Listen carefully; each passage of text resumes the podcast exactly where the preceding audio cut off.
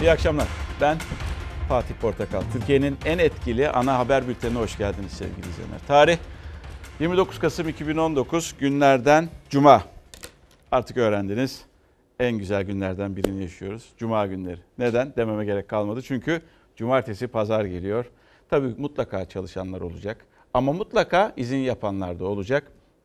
Çalışanlara Allah kolaylık versin.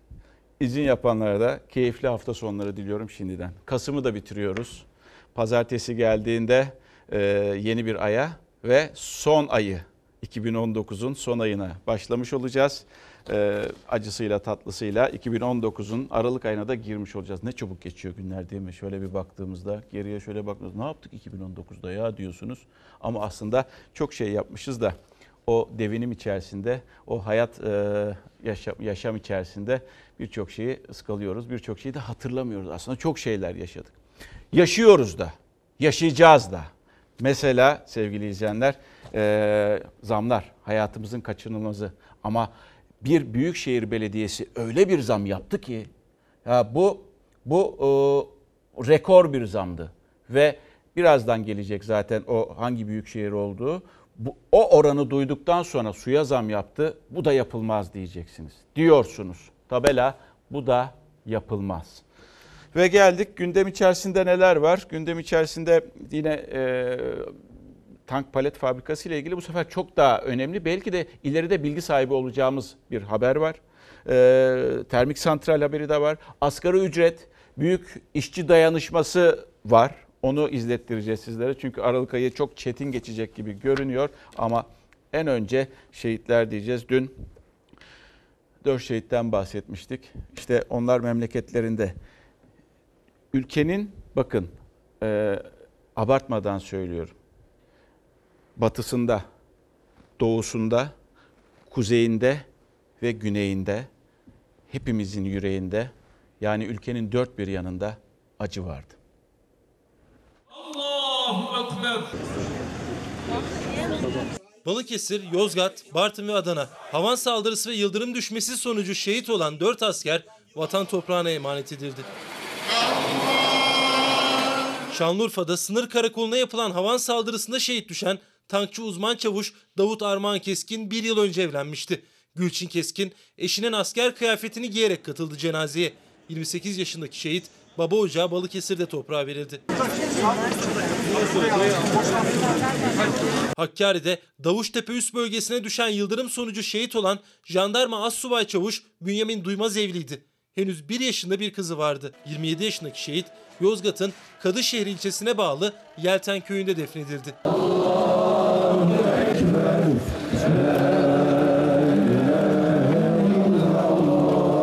Yıldırım düşmesi sonucu şehit olan jandarma uzman çavuş Furkan Yılmaz için önce baba evinin önünde helallik alındı. 22 yaşındaki şehit Bartın'da köyünde sonsuzluğa uğurlandı.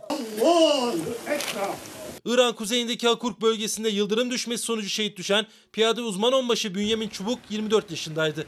Bekardı. 4 gün önce dedesini kaybetmişti. Baba ocağı Adana'nın Kozan ilçesinde toprağa verildi. Allah rahmet eylesin.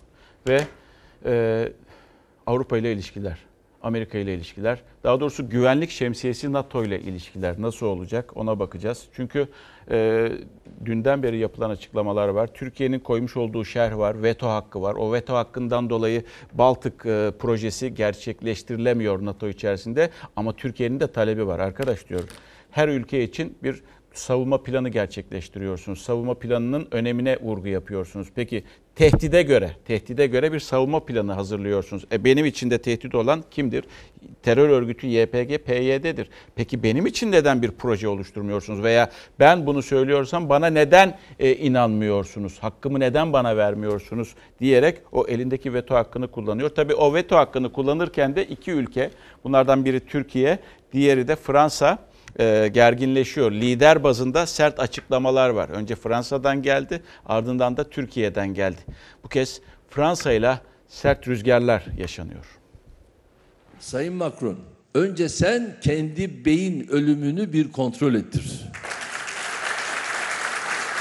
Türkiye'yi NATO'dan çıkarmak çıkarmamak. Ya bu senin haddine mi? Senin Suriye ile ne işin var ya? Ne yapıyorsun sen orada?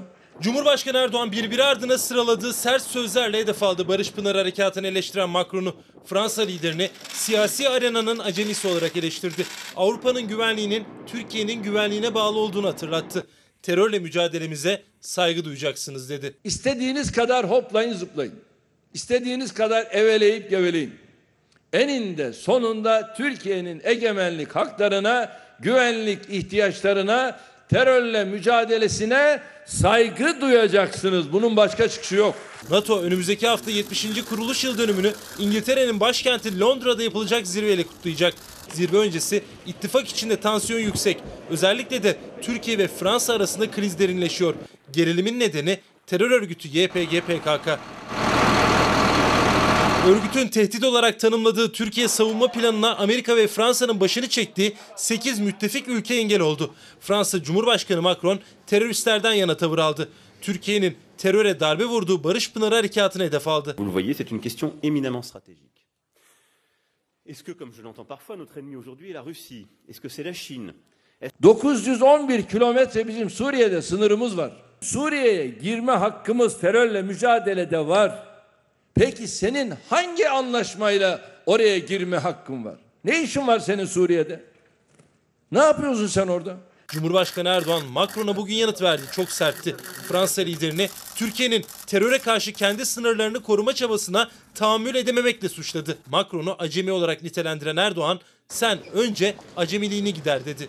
Biz Suriye'den ülkemize yönelin tehditleri ve bunlara karşı vereceğimiz cevapları herkes gibi Fransa Cumhurbaşkanı'na da defalarca anlattım. Ama anlamıyor. İnanın çok tecrübesiz. Terörle mücadele nedir bilmiyor. İşte onun için sarı yelekliler bütün Fransa'yı işgal etti. İstila etti. E niye çözemiyorsun? Hadi çözseydin. Erdoğan, Macron'un NATO'nun beyin ölümü gerçekleşti çıkışına da yanıt verdi. Ne diyor? NATO'nun beyin ölümü gerçekleşmiştir. Sayın Macron, bak Türkiye'den sesleniyorum. NATO'da da söyleyeceğim. Önce sen kendi beyin ölümünü bir kontrol ettir. Çünkü bu ifadeler ancak senin türündeki beyin ölümü gerçekleşmiş olanlara yakışır. NATO'ya ödemen gereken paraları bile doğru dürüst ödemezsin. Ama hava atmaya gelince hava atarsın. Cumhurbaşkanı Erdoğan Amerika ve Rusya'ya da harekat mesajı verdi. Suriye'nin kuzeyinde saldırıların sürdüğünü hatırlattı. İlahi yani bekleyecek değiliz dedi. Bu arada kendi beyin ölümünü kontrol ettir sözü Cumhurbaşkanı Macron'a bu sözü e, Fransa'da da tabii duyuldu. Öyle saatlerinde söylenmişti bu söz. Fransa'da e, Büyükelçi e, dışişlerine çağrıldı ve e, orada e, bu sözün karşılığını ne demek istendiği herhalde soruldu kendisine. Fransa'da böyle bir adım attı. Olacak tabii böyle ülkeler arasında gerginlik. Önemli olan bunları böyle çok da büyütmeden e, çözebilmek. Ama Türkiye'nin de haklı talepleri var. Nedir? PYD, YPG terör örgütüdür. Bunu neden tanımıyorsun? Neden buna bir proje e, uygulamıyorsun? Bu benim için tehdittir. Niçin e, beni yalnız bırakıyorsun diyor. Niye terör örgütlerine yardım ediyorsun? Ki bunu Fransa bunu yapanlardan biri de zaten biliyorsunuz Amerika Birleşik Devletleri. Yani Rusya da e, onun yanında ayrı mesele. Geldik. Bu arada Suriye ile ilgili önemli bir gelişme. Cenevre görüşmeleri Kasım başında başlamıştı biliyorsunuz. Bu Cenevre görüşmesi çöktü ee, ve dağıldı. Ee, Anadolu Ajansı'nın geçmiş olduğu bir bilgiydi. Sebep tam olarak neden tam olarak henüz daha açıklanmadı. Ee, ancak e, başarısızlıkla şu an için başarısızlıkla sonuçlandı. Belki de diplomatik ilişkiler tekrar masaya dönülmesi yönünde e, çalışılıyordur. Anayasası hazırlanacaktı orada veya hazırlanmak için yola çıkılmıştı. İşte rejim ve Suriye rejimi ve e, muhalifler de bulunmaktaydı. Geçtiğimiz günlerde Suriye rejiminin bir isteği vardı. Hatırlarsınız bilgilerinizi tazeleyeyim. E, Türkiye'nin bu Barış Pınarı harekatının e, kınanmasını istemişti. E, komisyon böyle bir kınama kararı da almamıştı. Onu da hatırlatalım. Çok çok önemli bir haber ve son zamanlarda iktidarın attığı en doğru ve akıllı hamlelerden biri. Bakınız hiç kimsenin aklına gelmedi. Gelse bile e, çok da fazla belki umursamadığı ama belli ki iktidarın sessizce e, yönetimin sessizce hallettiği bir olay. Bu olay çok önemli bir olay. Türkiye ile Libya arasında önemli bir münhasır ekonomik alan yaratıldı. Diyeceksiniz ki ya bizim komşumuz değil ki Libya. Ama olsun Akdeniz'de o koridor açıldı ve Türkiye'nin şu uç noktasından uç noktasından Libya'nın şu uç, uç noktasına kıta sahanlıklarını birleştirmiş oldular. 200 millik alanda kontrol artık bu e, hatta Türkiye'de ve Libya'da olacak. Burada her türlü e, her türlü deniz içerisindeki e, araştırmaları, aramaları yapabilecekler. Ve en önemlisi Türkiye'nin atmış olduğu bu adım, sessizce atılan bu adım Yunanistan'la Kıbrıs arasında, e, Kuzey Kıbrıs, Güney Kıbrıs arasında o deniz bağlantısını kesiverdi. Biz Libya'nın resmi yönetimiyle imzalarımızı attık.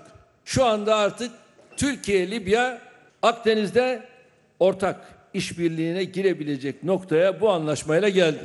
Türkiye Libya ile anlaşma imzaladı. İki ülke kıyıları komşu oldu. Akdeniz'de dengeleri değiştiren adım Yunanistan, Mısır, Rum kesimi üçgeninde panik yarattı. Atina Türkiye Büyükelçisini Dışişleri Bakanlığı'na çağırdı.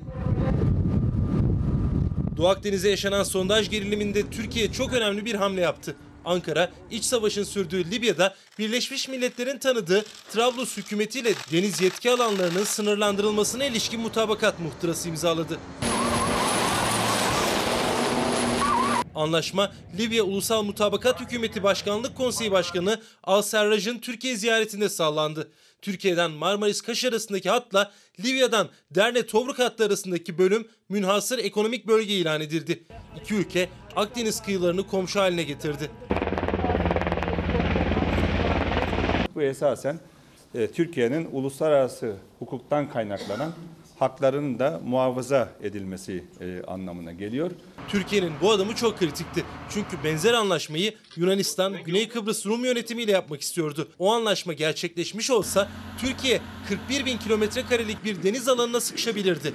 Ankara son hamlesiyle bunu engelledi. Üstelik sadece onunla kalmadı. Rum yönetimiyle Yunanistan arasına kalkan oluşturdu. Mutabakat sonrası bölgede söz hakkı Libya ve Türkiye'de olacak. Ankara petrol, doğalgaz arama ve sondaj için ruhsatlandırma yapabilecek. Buraların zenginliklerinin de hakça paylaşılması e, taraftarıyız. Bu e, Kıbrıs etrafındaki rezervler için de geçerli. E, buna yanaşmayan ülkeler olursa tabii onun, onların kendi bileceği. Atılan adım son dönemde Türkiye karşıtı cephe oluşturmaya çalışan Yunanistan, Güney Kıbrıs Rum kesimi ve Mısır'ı panikletti. Yunan hükümeti mutabakatın uluslararası hukuka aykırı olduğunu iddia etti. Atina anlaşmanın Girit'in kıta sahanlığını ihlal ettiğini savundu. Türk Büyükelçi Burak Özügergin'i Dışişleri Bakanlığı'na çağırdı. Mısır ise anlaşmayı imzalayan Libya liderinin yetkisi olmadığını öne sürdü. Şaşkına dönen 3 ülke dışişleri arasında telefon trafiği yaşandı. Tabi orada İsrail'de saymak gerekiyor. Herhalde o yetkililer, İsrailli yetkililer de şaşkına dönmüşlerdir. Şimdi e, bakınız önemli bir şey. Münasır ekonomik alan tam olarak e, karşılığı ne anlama geliyor?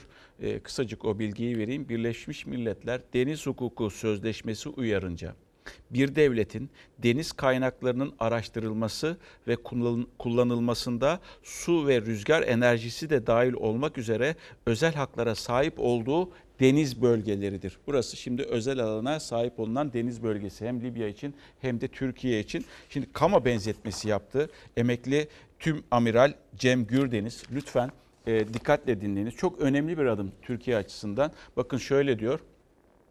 Bu anlaşmanın en büyük özelliği Doğu Akdeniz'de Yunanistan ile Mısır'ın veya Yunanistan ile Güney Kıbrıs yönetimi arasında e, yapılabilecek bir sınırlandırma anlaşmasının yani onlar da aynı şeyi yapabilirler arasına kama gibi girmesidir. Kama benzetmesi yapıyor. Kılıç gibi geçmiştir, kesmiştir diyor ve bir başka önemli açıklama emekli tümamiralden Türkiye'nin bu anlaşma ile Mavi Vatan'ındaki ikinci serve büyük darbe vurduğunun altını çiziyor. Türkiye bu çerçevede bundan sonra yapması gereken benzer etkiyi sağlayacak bir anlaşmayı Suriye ile akdetmesidir diyor. Bu Mavi Marmara kavramını da hayatımıza geçiren Cihat Yaycı isminde bir e, amiral ve Cihat Yaycı zannedersem 2009 yılında bu e, olayı anlatıyor. Bunun yapılması gerektiğini Türkiye Libya arasında münhasır bölge kavramını ortaya atıyor ve e, kendisi hala da görevde e, Cihat Yaycı e, yaşta e, maalesef geçtiğimiz yaş toplantısında terfi almayan, ko- kor amiral olması gerekirken terfi alamayan generallerden biri balyoz davasında e, mağdur edilmiş bir asker. Bakınız e, doğru aktettirdim zannedersem. E, e, zarar görmüş bir isimden bahsediyoruz ve bu şekilde de e, ortaya 2009 yılında e, atılmış bir kavramdı ve bu şekilde gerçekleştirildi. Ve geldik bir mesaj okuyalım. E, bugünkü tabela bu da yapılmaz. E, işte e, konumuz zamlar. Birazdan gelecek. E, zam, zam, zam, hayat pahalılığı demiş. Bu da yapılmaz. Sadece merkezi yönetim değil, iktidar değil, belediyeler de zam üstüne zam yapmaya çalışıyorlar ve zam yapıyorlar. Birazdan e, gelecek o haberler. Şimdi geldik e, tank palet fabrikası ile ilgili haber. Burada farklı bir bu sefer konu var. O da şu, biliyorsunuz salı günü grup toplantısında e, Kılıçdaroğlu'nun söylemiş olduğu söz vardı Erdoğan'a. Vatan haini ve peşkeş çekti cümlesi. Bunu birkaç kere de tekrarladı geçtiğimiz günlerde. Ardından bakın dedi dava da açmıyorlar zaten dedi. İşte o beklenen dava, beklenen dava açıldı. Peki davanın tazminat davası, hakaret dava, davası açıldı. Peki biz bu dava ile birlikte acaba bilmediklerimizi öğrenebilir miyiz? Kendi silah fabrikasını yabancı bir orduya peşkeş çekenlere dünyanın her tarafında vatan haini denir. Aynen söylüyorum. Cesaret edip dava bile açamıyor. Kılıçdaroğlu'nun bu çıkışından 3 gün sonra Cumhurbaşkanı Erdoğan tank palet tartışmasını yargıya taşıdı. CHP liderinin vatana ihanet ve peşkeş sözleri hakaret diyerek 250 bin liralık tazminat davası açtı. O dava ve tank palet tartışması Meclis Genel Kurulu'nu da ısıttı. Sayın Cumhurbaşkanımız dava açtı. Hukuk buna karar verecek. Kararı kim verecek? Senin mahkemen değil. Yürütmenin güdümündeki mahkeme değil. Kararı aziz milletimizin vicdanı verecek. Dediğim dedik, çaldığım düdük diyenlere bir şey anlatamayız. Tank palet fabrikasını Katarlara peşkeş çekecek kadar yerli ve millisiniz siz. Tank palet fabrikasının Katar ortaklığı özel şirkete devrini CHP gündemden düşürmüyor. Tank palet ihaneti başlıklı bir de broşür hazırlandı. 81 il başkanlığına gönderildi. Halka dağıtılsın diye. Bu tank palet fabrikası satılmamıştır. 25 yıllığına tahsis edilmiştir. 25 yıllığına bedava peşkeş çekmek Türkiye Cumhuriyeti Devleti'ne ve tarihine ihanettir. Nokta. Sürekli olarak ortalığı karıştırmaya gayret ediyorlar. Kaça devrettin? İhale yaptın mı? Satılsa para alınır. Yalan üstüne yalan.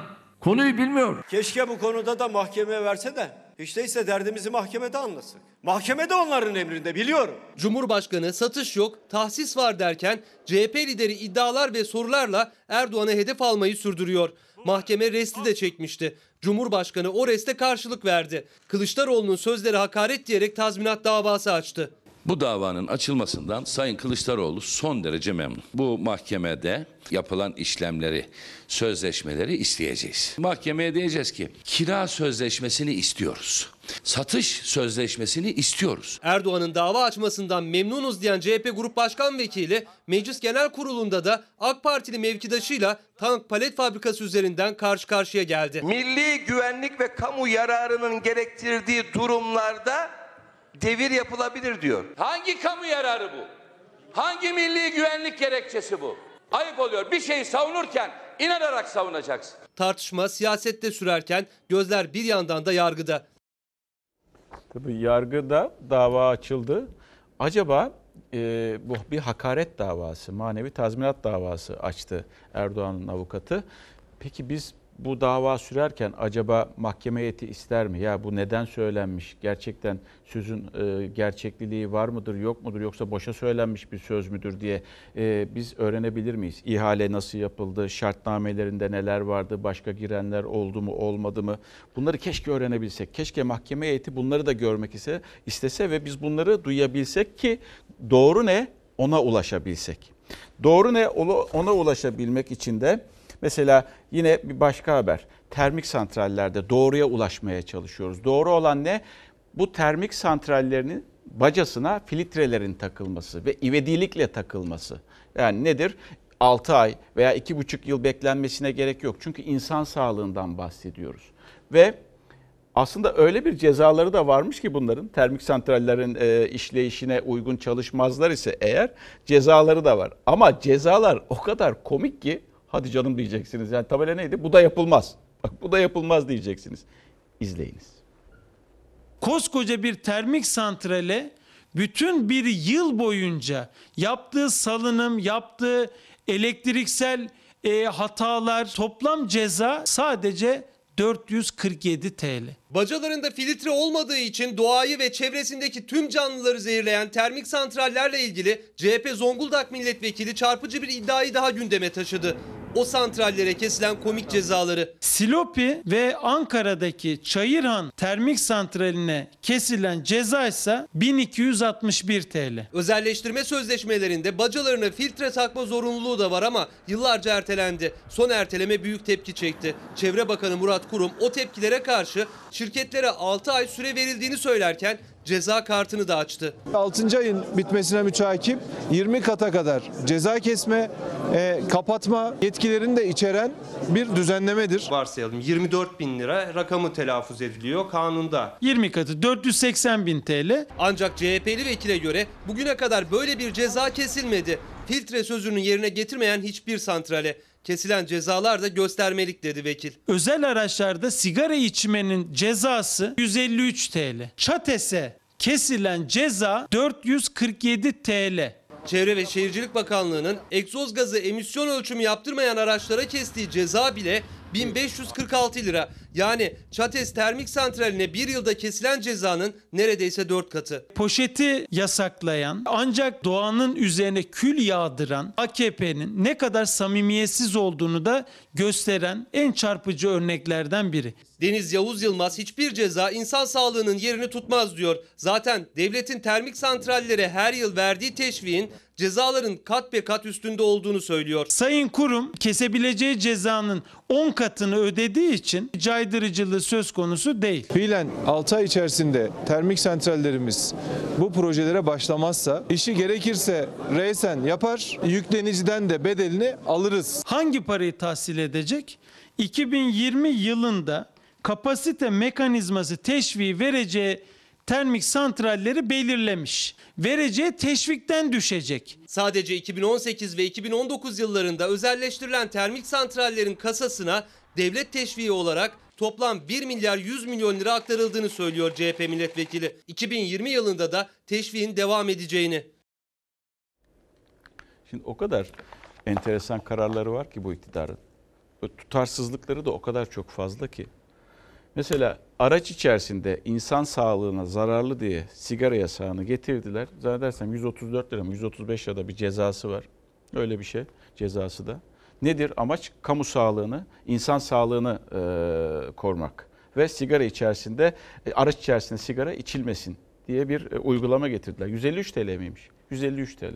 Ya burada o kentlerde yaşayan, o yerleşim yerlerinde yaşayan on binlerce, yüz binlerce insan var, milyonlarca insan var. İnsan sağlığı söz konusu, kitlesel insan, kitlesel sağlık söz konusu ve bir gün bile geç kalınmaması gerekiyor.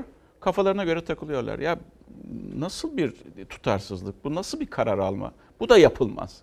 Yani işte benim eleştirilerim hep bu tuta, yapmış olduğunuz tutarsızlıklar üzerine. He, yani bırakın çevre e, ekiplerinin incelemesini, trafik polislerini gönderseniz daha fazla ceza yazarlar.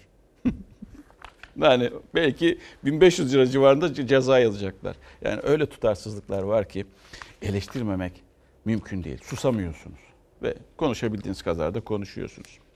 Şimdi geldik asgari ücret diyeceğiz. Asgari ücrette gözler artık pazartesiye çevrildi. Hemen pazartesi belli olmayacak. Ama Aralık ayı içerisinde asgari ücretin ne kadar olduğunu öğrenebileceğiz. Onun süreci başlayacak. İşte e, büyük işçi e, konfederasyonları HAKİŞ, DİSK ve e, Türk İş bir araya geldiler. Tekrar bir araya geldiler ve bakınız uzun bir aradan sonra büyük Unutmayınız bu arkadaki lafı. Çok önemli bir laf bence. Yani bu gerçekleşmesi açısından çok çok önemli.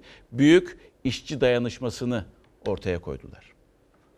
Yaşam maliyeti bu ayınki 2578 lira. Yaşam maliyetinin altında falan hiçbir işe oturup konuşmayız. İzin verirseniz ben hemen bir düzeltme yapayım. Ee, Demek ki kamuoyunda farklı anlaşılıyor. Bu rakamlar bizim şu anda Türk İş olarak tespit ettiğimiz rakamlar değil. Türk İş Başkanı 2578 lira diyerek kararlı cümlelerle tabanı belirlemiş, asgari ücrete en az %27,6'lık zammı işaret etmişti. Ama bir gün sonra Türk İş'in Asgari Ücret Komisyonu Başkanı Nazmi Irgat o rakam talebimiz değil dedi. Bizim bir rakam belirlememiz şu anda söz konusu değil. O zaman ön yargı olmuş olur. Biraz daha merakınız artık devam edecek. Yaklaşık 8 milyon asgari ücretlinin gözü 2 Aralık'ta kurulacak pazarlık masasında. Bugüne kadar Türk İş 39 kez işçiyi temsil etti o masada. Ama ilk kez bir pazarlık öncesi diğer işçi konfederasyonlarının da görüşünü alıyor. Hak İş ve Diskin'de. Ayrıştığımız zaman bedelini beraber ödüyoruz.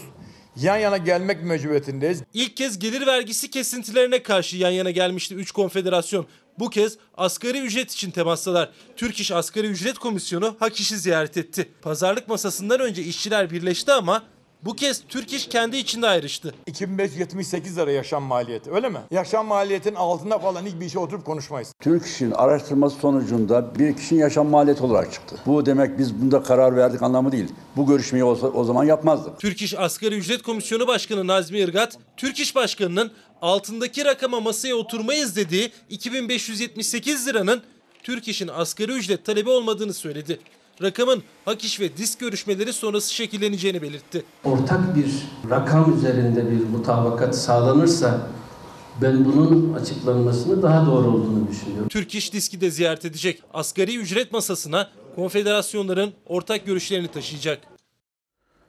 Şimdi Hak İş'le görüşmüştü e, Türk İş. Disk'le görüşüyor e, ve e, ortak bir e, meblağ üzerinde e, çıkacaklar veya e, çıkmayı düşünüyorlar. Ama son dakikada sendikalar bir anda değişebiliyor sevgili izleyenler. Yani ağızlarından telaffuz ettikleri biliyorsunuz o Türk İş Başkanı'nın e, bir süre önceki e, yaptıkları filan.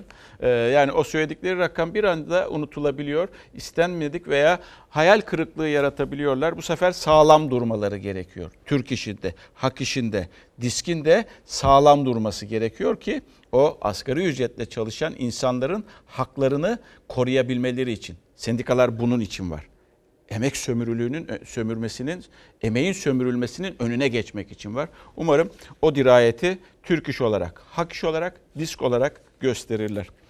Ee, EYT'de e, ittifakta, Cumhur İttifakı'nda çatlak var gibi. Çünkü e, Erdoğan, e, Sayın Erdoğan ma- mağduriyet olmadığını söylüyordu. E, seçimi kaybetsek bile yokum, herkes zamanında emekli olsun diyordu. Ne var ki? E, ortağı Devlet Bahçeli mağduriyet var dedi. Erdoğan'ın aksine. Ama cümlenin bir aması var EYT'liler için.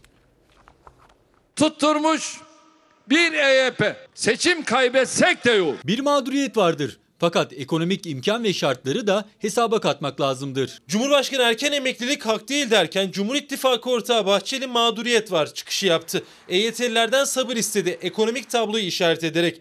CHP'den tepki yükseldi. Bütçemiz el verir, ekonomik imkanlar artar, o zaman her ihtiyaç anında telafi edilir. Köprülerden geçmeyen araçların garanti kapsamında paralarının müteahhitlere ödenmesi ekonomiye büyük değil mi? İskandinav ülkelerinin hepsi bu sistemle battı. Bırakalım. Ne zaman emekli olması gerekiyorsa o zaman emekli olsun. Cumhurbaşkanı Erdoğan EYT kapısını kapattı manipülasyon var diyerek emeklilikte yaşa takılanlara İskandinav ülkelerini örnek gösterdi. Yakın ya da uzak gelecekte bir düzenleme olmayacağını söyledi. Bu hesap kötü bir hesaptır. Şer bir hesaptır. Biz bunu politik hesaplarla yapmayız ve yapmayacağız da. Biraz sabır gerekiyor, biraz tahammül gerekiyor. Elimde Milliyetçi Hareket Partisi'nin bir sayın milletvekilinin 2018'in sonlarında verdiği bir e, kanun teklifi var. EYT mağduriyetinin giderilmesiyle ilgili. MHP lideri Bahçeli de EYT'lileri sabırlı olmaya davet etti. Türkiye'nin ekonomik tablosunu terörle mücadeleyi gerekçe gösterdi.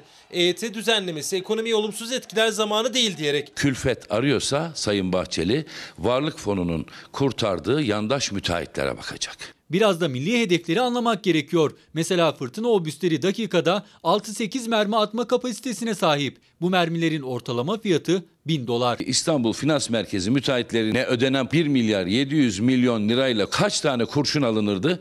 Kaç tane top mermisi yapılırdı? Çıksın ondan sonra konuşsun. Cumhurbaşkanı EYT defterini kapattı. Mecliste kanun teklifi bekleyen MHP'nin lideri Bahçeli de zaman istedi. Ama CHP de EYT mağdurları da tartışmayı gündemden düşürmüyor. Sayın Bahçeli'nin aynı duyarlılığı şehir hastaneleri içinde yapması gerekiyor. Veya müteahhitlere yaptırılan e, yollar içinde, köprüler içinde yapması gerekiyor. Çünkü vatandaşın parası söz konusu. Bizim paramız söz konusu. Siyaset değil, vatandaşın çıkarına, karına hareket etmesi gerekiyor. Söylemlerin öyle olması gerekiyor. Şimdi bir reklam arası vereceğiz. Ardından reklamlar bitecek. Tekrar geleceğiz. Haberleri anlatmaya devam edeceğiz. Bir kez daha iyi akşamlar. Haberlere kaldığımız yerden devam ediyoruz. Şimdi e, tabii insanların geçmişte yaptıkları ister istemez akıllara geliyor. Ve mesela demiş ki dayanışmanın içerisinde Türk İş Başkanı varsa nasıl güvenebileceğiz kendisine demiş. Ergün Atalay'ı kastediyor. Çünkü geçmişte yaptığı işte e, hak arama yolunda yapmış olduğu, önceden söylediği, daha sonra e, imza e, altına imza attığı mutabakatın e, üstünde yazan oranlara bakıldığımızda zaman zaman e, Ergün Atalay'ın Türk İş Başkanı'nın e, hüsran mensubu olduğu, temsil ettiği işçileri hüsran ettiğini görebildik. O yüzden ama bu kez kararlı olduklarını düşünüyorum ben. Kararlı olmak zorundalar. Çünkü neden diyeceksiniz? Büyük kitleleri temsil ediyorlar. Asgari ücretle çalışan büyük kitleleri e, tercih ediyorlar. Eğer e, o işçinin, asgari ücretle çalışan işçinin sözünü duymayacak, duyurmayacak olurlarsa ileride onlar kaybedecekler çünkü. O başkanlar kaybedecekler. Göreceğiz. Aralık ayı oldukça çekişmeli geçecek. Ve bakınız e, çok enteresan günlerden geçiyoruz. E, ve işte e, iktidarın zamlarla zaten yaşamaya alıştık. Uzun zamandır zamlarla yaşamaya çalıştık. Merkezi yönetimin, iktidarın yaptığı zamları biliyorsunuz. O zamlar buraya kadar gelmişti. Ve İstanbul Büyükşehir Belediyesi de e, meclise önerisini götürdü. Suya dedi yüzde 40 zam yapacağım dedi. Yapmak zorundayım dedi. Ama tabii bir e, e, dengeleme söz konusu olduğu için e, mecliste başkan ba- başka partiden diğerleri çoğunluk e, çoğunluk e, iktidar partisinde olunca başkanın istemiş olduğu o zammı başkan almak istediği o zammı alamadı ve iktidar partisinin üyelerinin belediye meclisindeki iktidar partisinin üyelerinin oyuyla İstanbul'daki yüzde 40 zammın yüzde kaçtı? Yüzde 20 özür dilerim. Yüzde 20 zammın e, yapılmaması kararlaştırıldı. Vatandaşın karına olan bir şeydi. Ve tabii bu da enteresanlık. Acaba önemli olan soru şu. Vatandaşa vatandaş düşünülerek mi hareket edildi yoksa başka hesaplar, siyasi hesaplar var mıydı? Oylarına sunuyorum. Kabul edenler, etmeyenler oy çokluğuyla reddedilmiştir. Artık zam gelmeyecek. Ve biz Biraz ucuz kahramanlık. Tansiyonun düşmediği İSKİ görüşmesinde İstanbul'un suyuna zam yok müjdesini hem mecliste hem de kamera karşısına geçerek verdi AK Parti grubu. Suya %20 zam reddedildi, eski tarife geçerli olacak. müjdeyi veriyorum. AK Parti su zammına hayır demiştir. Ordu meydan gelin elektriğe doğalgaza zamları geri alın.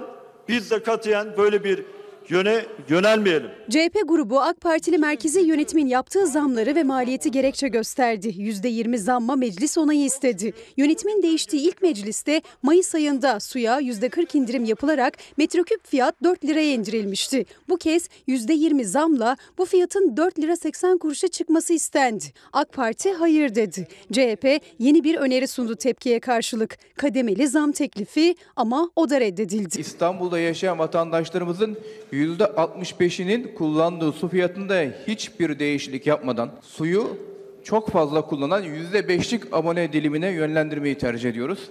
Bakın şimdi yeni bir manevra yapıyorlar. Hadi oradan.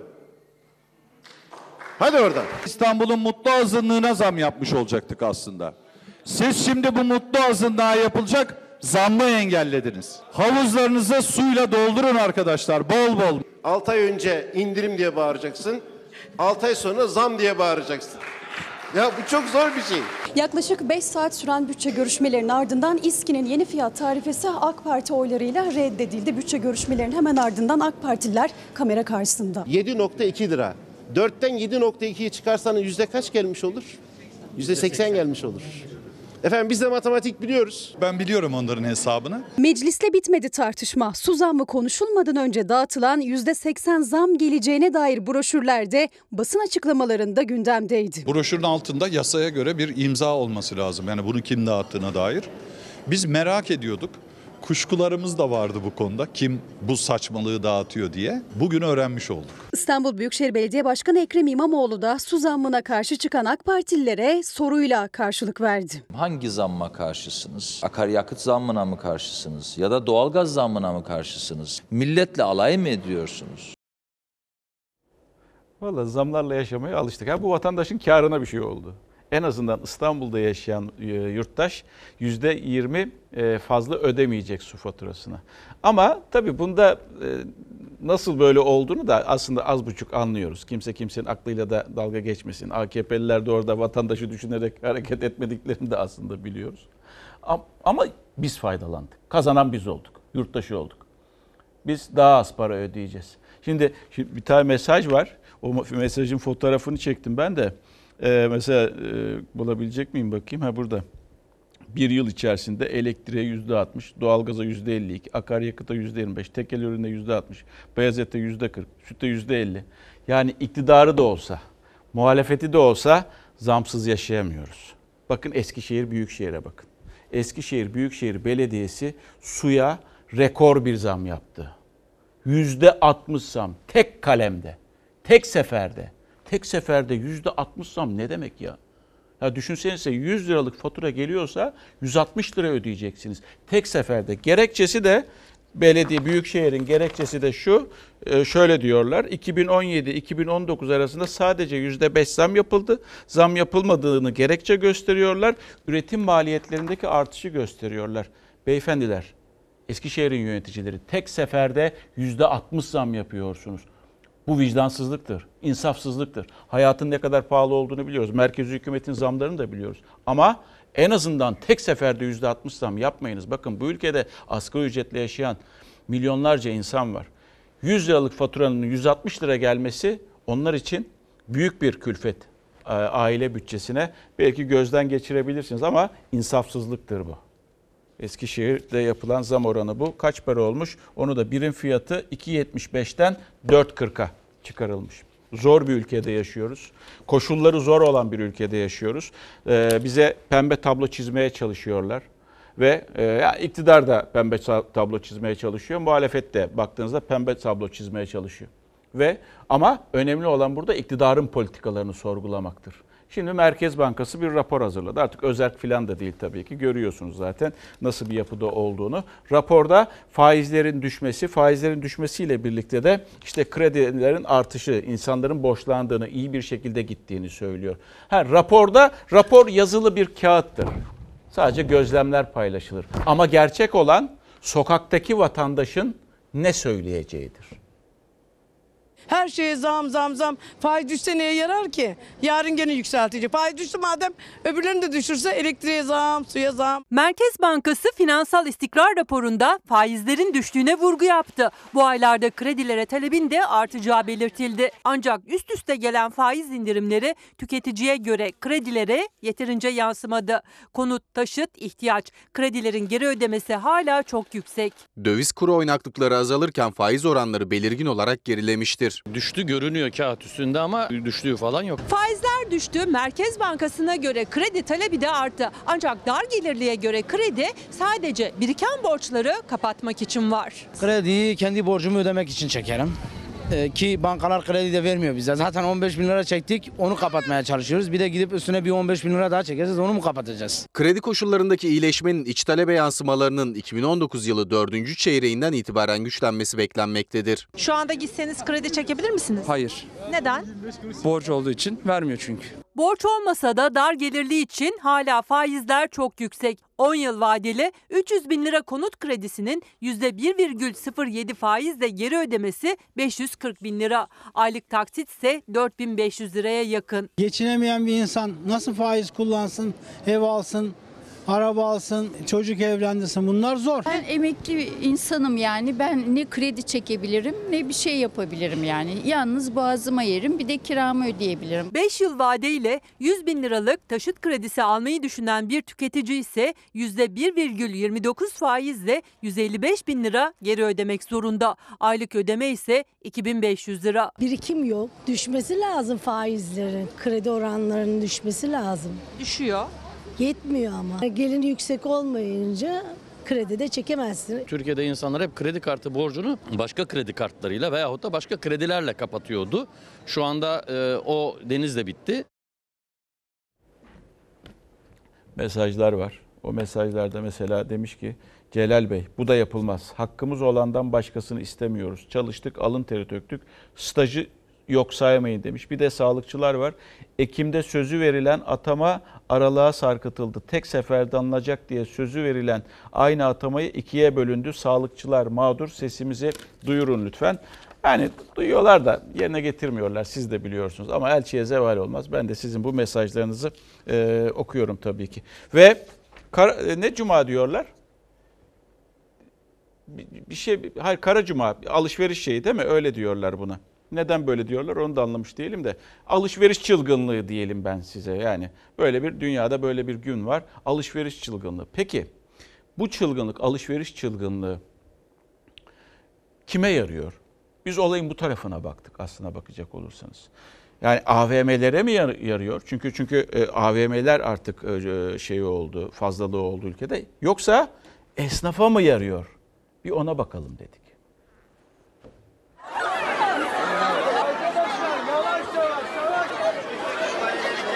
Alışveriş çılgınlığı. Başka bir şey değil. Çok kalabalık çocuğum.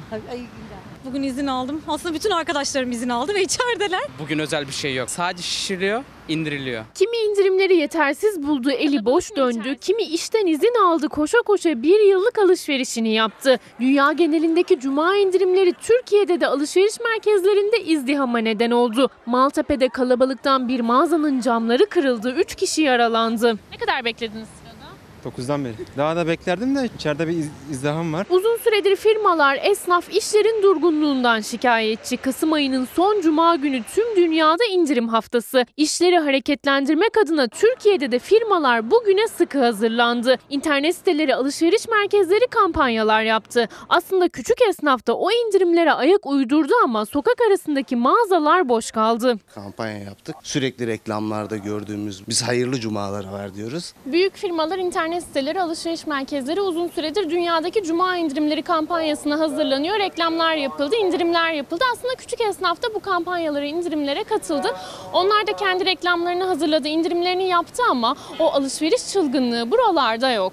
Bize tabii onlara olduğu kadar etkisi olmuyor. Burası çocuk kıyafetleri ve ayakkabıları satan bir mağaza. Aslında burada da indirim var. Üstelik bir güne ya da bu haftaya özel değil uzun süredir devam ediyor indirim ve önümüzdeki günlerde de devam edecek. Hem ayakkabılarda hem kıyafetlerde %50 indirim var ama o indirimi gören ya da mağazaya alışverişe gelen yok. Sokaktaki mağazalar boştu ama alışveriş merkezleri tıklım tıklımdı. Ben 9'da geldim. 9'da AVM'ler açılmamış. Bekledik. Alışverişini %70 indirimli yapmak için saatlerce sıra bekleyenler oldu. Fiyatları hala yüksek bulanlarda. Bekledik ama beklediğimizi ben ummadım yani bulmadım. Hep aynı fiyatlar. Bir saattir buradayım. İnanın sel çıksa, felaket gelse burada dururum. Bazı tüketiciler fiyatları inandırıcı bulmasa da ismi indirim olunca uzun süredir yapamadığı kadar alışveriş yaptı çoğu. E, ihtiyacınız olan şeyleri mi aldınız? Yani aslında almasam da olurdu. evet. Yani sadece %70'ini alacağım diye ekstra şeyler de aldım. İşte dünya artık bir tüketim üzerine kuruldu ya. İşte o tüketim çılgınlığını veya o tüketimi biraz daha arttırmak için seçilen günler. İşte işte böyle cumalar seçiliyor. İşte yok anneler günü, sevgililer günü, babalar günü vesaire. İnsanlar biraz daha para harcasın, biraz daha piyasalar canlansın. Sadece Türkiye içi değil, dünyadan bahsediyoruz aslında bakacak olursanız. Şimdi şöyle demiş, yok aslında birbirlerinden fark. Çünkü ülke zam yapılmadan yürütülemiyor, gidemiyor. Zamlara alıştık diye bizi zam hastası yaptılar demiş. Kesinlikle kabul etmiyoruz. Bu da yapılmaz. Evet, zamları kesinlikle kabul etmiyoruz ama yapacak başka bir şey de yok ve o, onlar da bizim hayatımızın, yaşamımızın bir parçası gibi. Kapatıyoruz sevgili izleyenler. Bizden hemen sonra yeni bölümüyle Ferhat ile Şirin var. İzleyebilirsiniz. Yarın daha mutlu, daha huzurlu, daha güvenli bir dünya ve tabii ki Türkiye'de buluşmak umuduyla. Hoşçakalın. Her köşesi